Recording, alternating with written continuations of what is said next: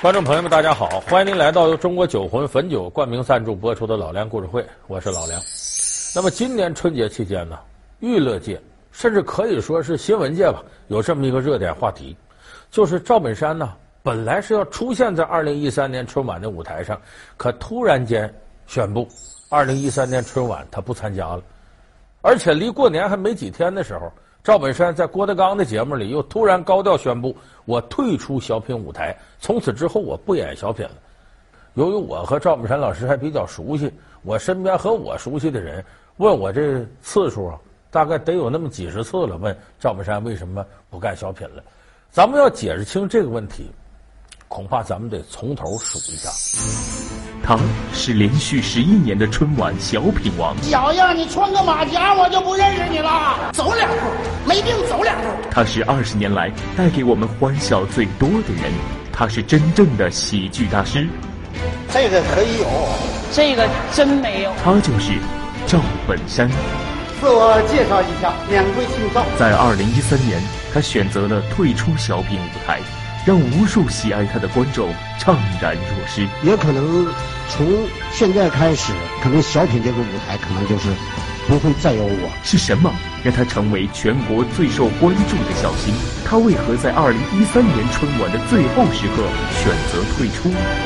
他的退出又是否明智？老梁故事会为您讲述一代宗师赵本山。那么赵本山是怎么登上这个喜剧大师？这一条顺利的康庄大道呢，咱们首先得说，赵本山出身就是个喜剧演员。喜剧演员的范围很宽，我们看相声是喜剧，啊，二人转也是喜剧，包括舞台上的一些喜剧作品，都同样是这个范围之内。赵本山大家都知道，他出身是什么？二人转演员。那么他在喜剧上就有得天独厚、与生俱来的一些东西。那么他是怎么样？从二转舞台上脱离开，来到这个喜剧小品舞台呢？赵本山起家能够之所以红遍东北，不是因为他原先唱二人转，而是他演了一个拉场戏。这个拉场戏的名字叫《摔三弦》。张志武小神仙，一张铁嘴镶金边，眼睛不好，耳朵灵。捋着棍子我就能爬杆，背着家里人出外来算命。我三弦一响就来钱儿，上周的生意真好做，一头赏来一把大白鞭儿，大白鞭儿。这个作品我到现在我都认为，在反映国家政策。宣传积极向上的正能量，又把民间艺术的精髓、搞笑的手段保留了。这几种方式结合到一块儿，摔三弦到现在都是个样板。一十、十嗯、二十一、十二、十。哎呀妈呀，好大的雨哎！哎呦，这还有个人呢。对不起，我没看见啊。啥叫没看见呢？我瞎你还瞎？这是怎么说的呢？快快擦擦，快擦擦吧！擦擦能擦干吗？他这里边赵本山的演技，我们看呢，在一定程度上就高于了二人转舞台的一种城市化表演。你看他在首先一个最精彩的地方学盲人，他不演个瞎子吗？咱们现在很多观众朋友都知道，赵本山学瞎子学的特像。为什么像？一个是他注意观察生活，再一个赵本山打小啊，妈没得早。他爸爸离家走了，没人管他。他在农村就吃百家饭长大，今天到这家，明天到那家。他有个亲二叔是瞎子，他这个二叔呢，拉弦啊、打板啊、唱戏都行。他跟那二叔学瞎子什么样？为什么赵本山模仿的像？本山老师跟我交流过，他说我二叔啊，我在他身上看着不少有用的东西。他说这瞎子吧有个特点，你看往这一坐吧，他总怕别人是，你看他自个儿看不见，他怕别人说他不利索。所以瞎子有几个习惯动作，一个习惯动作是总整这个领口，这样。哇！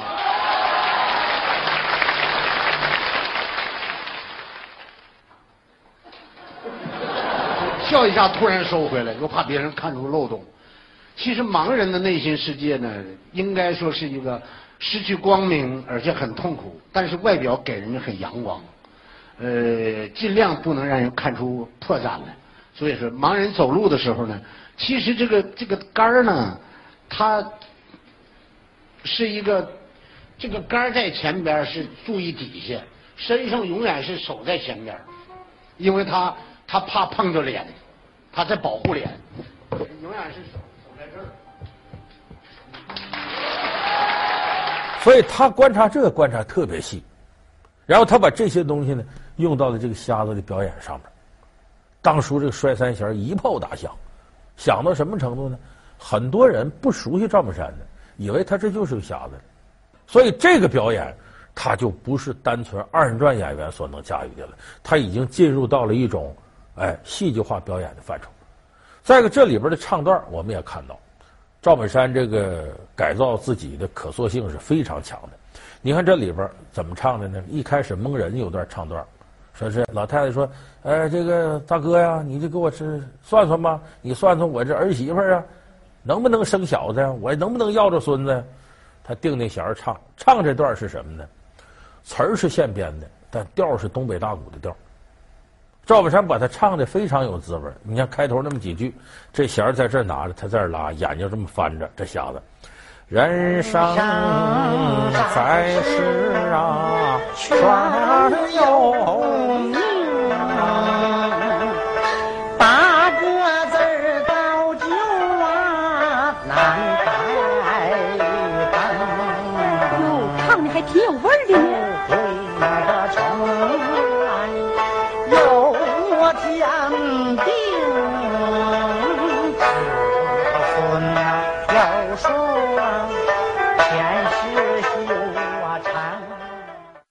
唱的非常有滋味，赵本山把他的唱功和演技发挥的淋漓尽致，所以所有人看了这段视频，有的是现场看的，发现赵本山跟一般二人转演员不一样，可塑性特别强。但是，一开始他来到小品舞台，他可没有脱离二人转的痕迹。你看赵本山最开始在东北演的几个小品，像一加一等于几、麻酱豆腐这样的小品里头都有唱，就跟拉场戏形式差不多。前面有段说口，后边有段唱，到后来一点点呢，他把唱取消了，因为呢，离开东三省的范围呢，很多人对二人转唱腔不熟悉，也不怎么接受。但是说口里头，他一开始赵本山小品的第一阶段里边说口非常多。什么说口呢？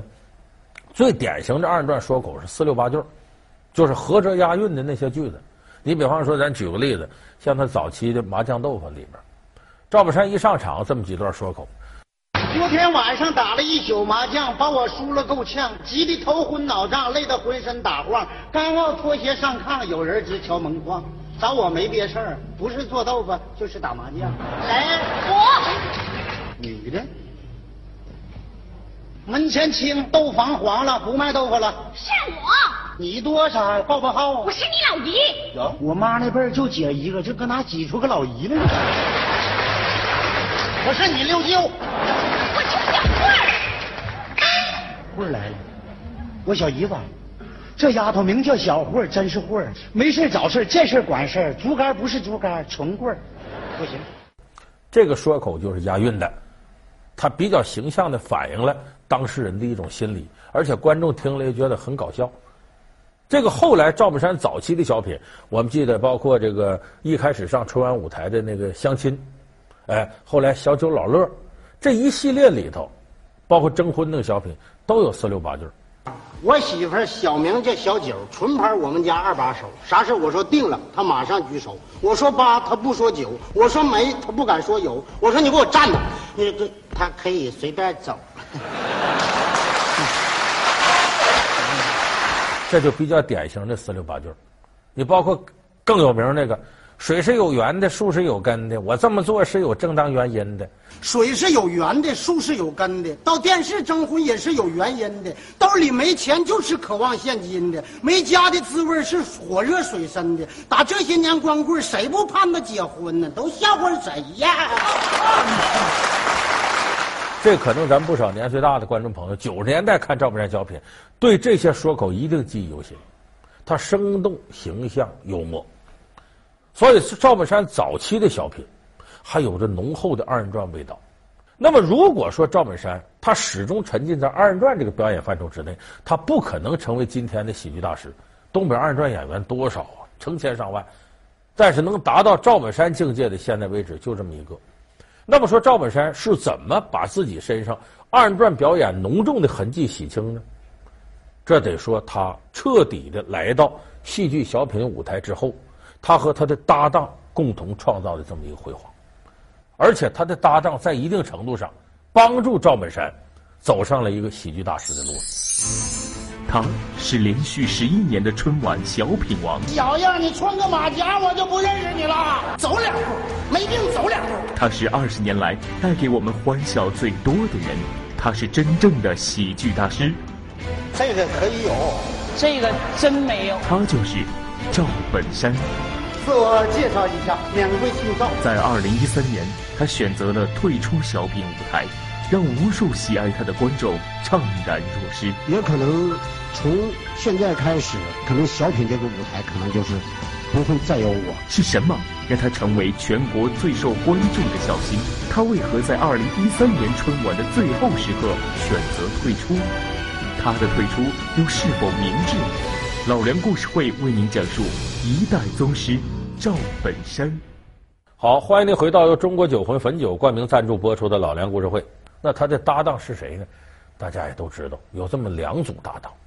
第一组我们叫山丹丹组合，就赵本山和宋丹丹；第二组是铁三角，就是范伟、高秀敏、赵本山。咱们要想了解赵本山喜剧之王这条路，这搭档是非提不可的。你咱首先咱得说说这个宋丹丹，赵本山跟宋丹丹搭档，就这么些年来，我们闭着眼睛想一想，赵本山所有的小品里边，昨天、今天、明天呐，策划呀，小崔说事儿啊，什么钟点工啊，这些小品里边，你会发现，往往宋丹丹的包袱不仅不比赵本山少，甚至还比他多，甚至宋丹丹在台上等于拽着赵本山的耳朵往前走，也就是说，宋丹丹在小品表演上很强势。因为宋丹丹呢，从出身来讲，比赵本山更专业。赵本山田间地头唱人转，宋丹丹大伙别忘了人艺出身，人艺中国话剧的最高殿堂。咱们看茶馆啊、雷雨啊、龙须沟啊，这都人艺作品。人家在舞台上，戏剧舞台上那是科班出身。所以宋丹丹呢，根红苗正，而且丹丹这个人呢比较强势。他跟赵本山合作，他是不肯让半步的。两个人是怎么走到一块儿？很偶然，因为大家也熟悉宋丹丹，她最开始在春晚上跟谁？跟黄宏合作。后来到了这个两千年的时候呢，依旧是黄宏跟这个宋丹丹要在春晚舞台上合作。黄宏当时拿一个本子，当时宋丹丹看了这个本子之后呢，不好，他不喜欢这本子，说这本子效果不会很好，说你再看看别的吧。黄宏就这么再找别的本子，在找本子这过程当中呢。赵本山这边研究了一个很好的本子，就说当年呢有何庆魁，哎，就高秀敏的爱人，他琢磨了一个办法，他说你看这样行不行？这年挺火的节目，实话实说火呀，小崔火呀，把小崔这个和你这揉一块，这是个绝佳创意，这样央视也高兴，就说你这小品本身呢，既用了民间的喜剧资源，也用了我们央视自身的资源，所以央视领导也很高兴。同意这个创意了，那么谁跟赵本山搭档演，犯了难了。因为那个时候还真就没有哪个女演员说能够跟赵本山旗鼓相当。我们都知，黑土是个这个这个白云是个挺能嘚瑟个老太太，东北老太太，黑土是个老实巴交农民。这俩人这戏一定得是此消彼长的，戏份相当。要有一个塌腰，这戏就没法演了。小崔那个角色就是个逆缝的角色，并不是多重要的，所以首先得找到这女演员。划拉了一圈，赵本山想，只有宋丹丹行，给宋丹丹打电话说：“丹丹呐，我这有个本子，我想跟你一块演。”这个在这个娱乐圈里头啊，多少有点犯忌讳。就人家跟黄宏是搭档，你在没有人家说拆开之前，你就横插一杠子，就好比生活当中第三者插足。这个事儿其实本山心里也有数。宋丹丹说：“你把本子看看吧。”宋丹丹一看这本子，哎呀，拍案叫绝！这个本子创意太绝了，真好。宋丹丹说：“我跟你演。”宋丹丹跟赵本山合作就多了，可是两个人合作归合作，并不顺利。这合作经常吵架。你就拿这个昨天、今天、明天，这白云黑土这小品来说，宋丹丹很霸气，就是咱俩头一遍试演，发现哪个包袱响，宋丹丹就觉得这包袱该我说，我使比你使好。所以经常跟赵本山较劲，把那包给我，大哥，你给我。俩人争来争去，往往赵本山还真争不过宋丹丹。赵本山有的时候吧，就采用别的办法，沉默的对抗。大家可能还记得那个小品《小崔说事儿》那个，就是《白云黑土》的第二集。一上场的时候呢，宋丹丹在这跟小崔交流，有几句话说的很幽默，很有包袱。赵本山一看你把戏抢下来，他有办法，他不蹲地上吃盒饭吗？他连来四个饱嗝。你这刚一抖包，他说、再来、把全场的注意力都赵本山抢戏有他的一套。正是两个人底下飙戏，才会有最后的效果。所以本山跟宋丹丹两个人互相比着较劲的时候，无形间对赵本山来说是个激发。因为宋丹丹是科班出身，他在一定程度上对人物的挖掘刻画，他有理论基础，而赵本山没有。赵本山为了跟他较劲，就必须得加强自己的修养，才能够在这个不靠二人转基本技巧，就靠人物的肢体语言，哎和说这些话来把人物架起来。那么赵本山当然也要在宋丹丹的逼迫之下来提高自己。所以两个人呢，互相学习，互相长能耐。宋丹丹跟赵本山演的时候也发现，他这种具有浓厚乡土气息的东西是真接地气、真管用。所以他们两个针尖对麦芒的这种较量，使互相之间都得到很大的提高。那么对于赵本山来说呢，基本上通过跟宋丹丹的表演，完全摆脱了二人转表演的东西，而进入到了戏剧化表演。我通过我的语言、情节的推动、人物的性格制造矛盾。这是真正的戏剧化演出，而没有了过去二人转那种舞台的痕迹。而两个人在合作的过程当中啊，有的时候也吵架，甚至吵架不是一回两回。你像有一年有个小品叫《策划》，是牛群、赵本山、宋丹丹，就是公鸡里的战斗机欧耶那个小品，那里头有很多情节，就是吵架吵。但是说这个公鸡，公鸡下着蛋，疗效多大？这是怎么表现呢？宋丹丹出个主意，说大哥你呀。你就像现在有的那不好的电视广告似的，你演一个脑血栓患者，吴老二嘛，见谁都哆嗦，脑血栓，结果吃了公鸡的下的蛋，你都能跑了，这恨不得都能飞起来。赵本山说：“这不丑化自己吗？你试着。”我跟你讲，绝对那比那个锣鼓喧天、鞭炮齐鸣那个还要那个什么。半山手都这样式这半身不会动。吃公鸡蛋之后呢？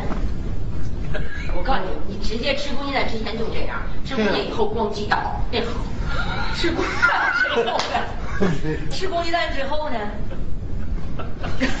台上一这么演，效果非常好。就这个桥段是宋丹丹加的，还有的你像最后那鸡肉不炖了吗？让牛群吃了，还有两万块钱呢。原来的故事情节是这两万块钱留下来，这鸡肉你吃了得了。宋丹丹说：“这不好，这好像农民很贪财似的，应该是改成两万块钱，你愿意拿就拿走，反正这鸡炖了，我们是一块没动。”赵本山说：“不留这钱有点假，正需要这钱呢。”俩人最后争争来争去呢，还是屈服宋丹丹这个创意，哎，这钱你爱拿拿走吧。可是，在这个创作过程当中，两个人总吵架，那一吵吵的有时候我不理你，你不理我。第二天导演再撮合他俩凑到一块再来演，所以在这个过程当中。咱可以实事求是的说，两个人虽然互相长能耐了，但是合作的过程充满着各种斗争，并不是很愉快的。而且春晚的小品呢，它创作起来难度大，审查也严格，各个环节呢容不得一点的疏漏。所以经过这么几次之后呢，宋丹丹就疲倦了。到两千零九年的时候，赵本山再找他，说：“大妹子，咱俩再演一回。”宋丹丹不干，说什么我也不演了，说我求你了。宋丹丹说：“大哥，我求你别再求我，我真演不了。”所以宋丹丹撤出春晚舞台。他这一撤出呢，赵本山就等于架了空了。但是跟宋丹丹合作这么些年，演出了四五个在春晚舞台上成型的小品，使赵本山洗尽铅华，摆脱了过去二人转演员的一些特征，进入到了真正戏剧化表演的范畴。所以，这是赵本山走向小品之王、喜剧大师非常重要的一条路径。好，感谢您收看这期《老梁故事会》。《老梁故事会》是由中国酒魂汾酒冠名赞助播出的。我们下期节目再见。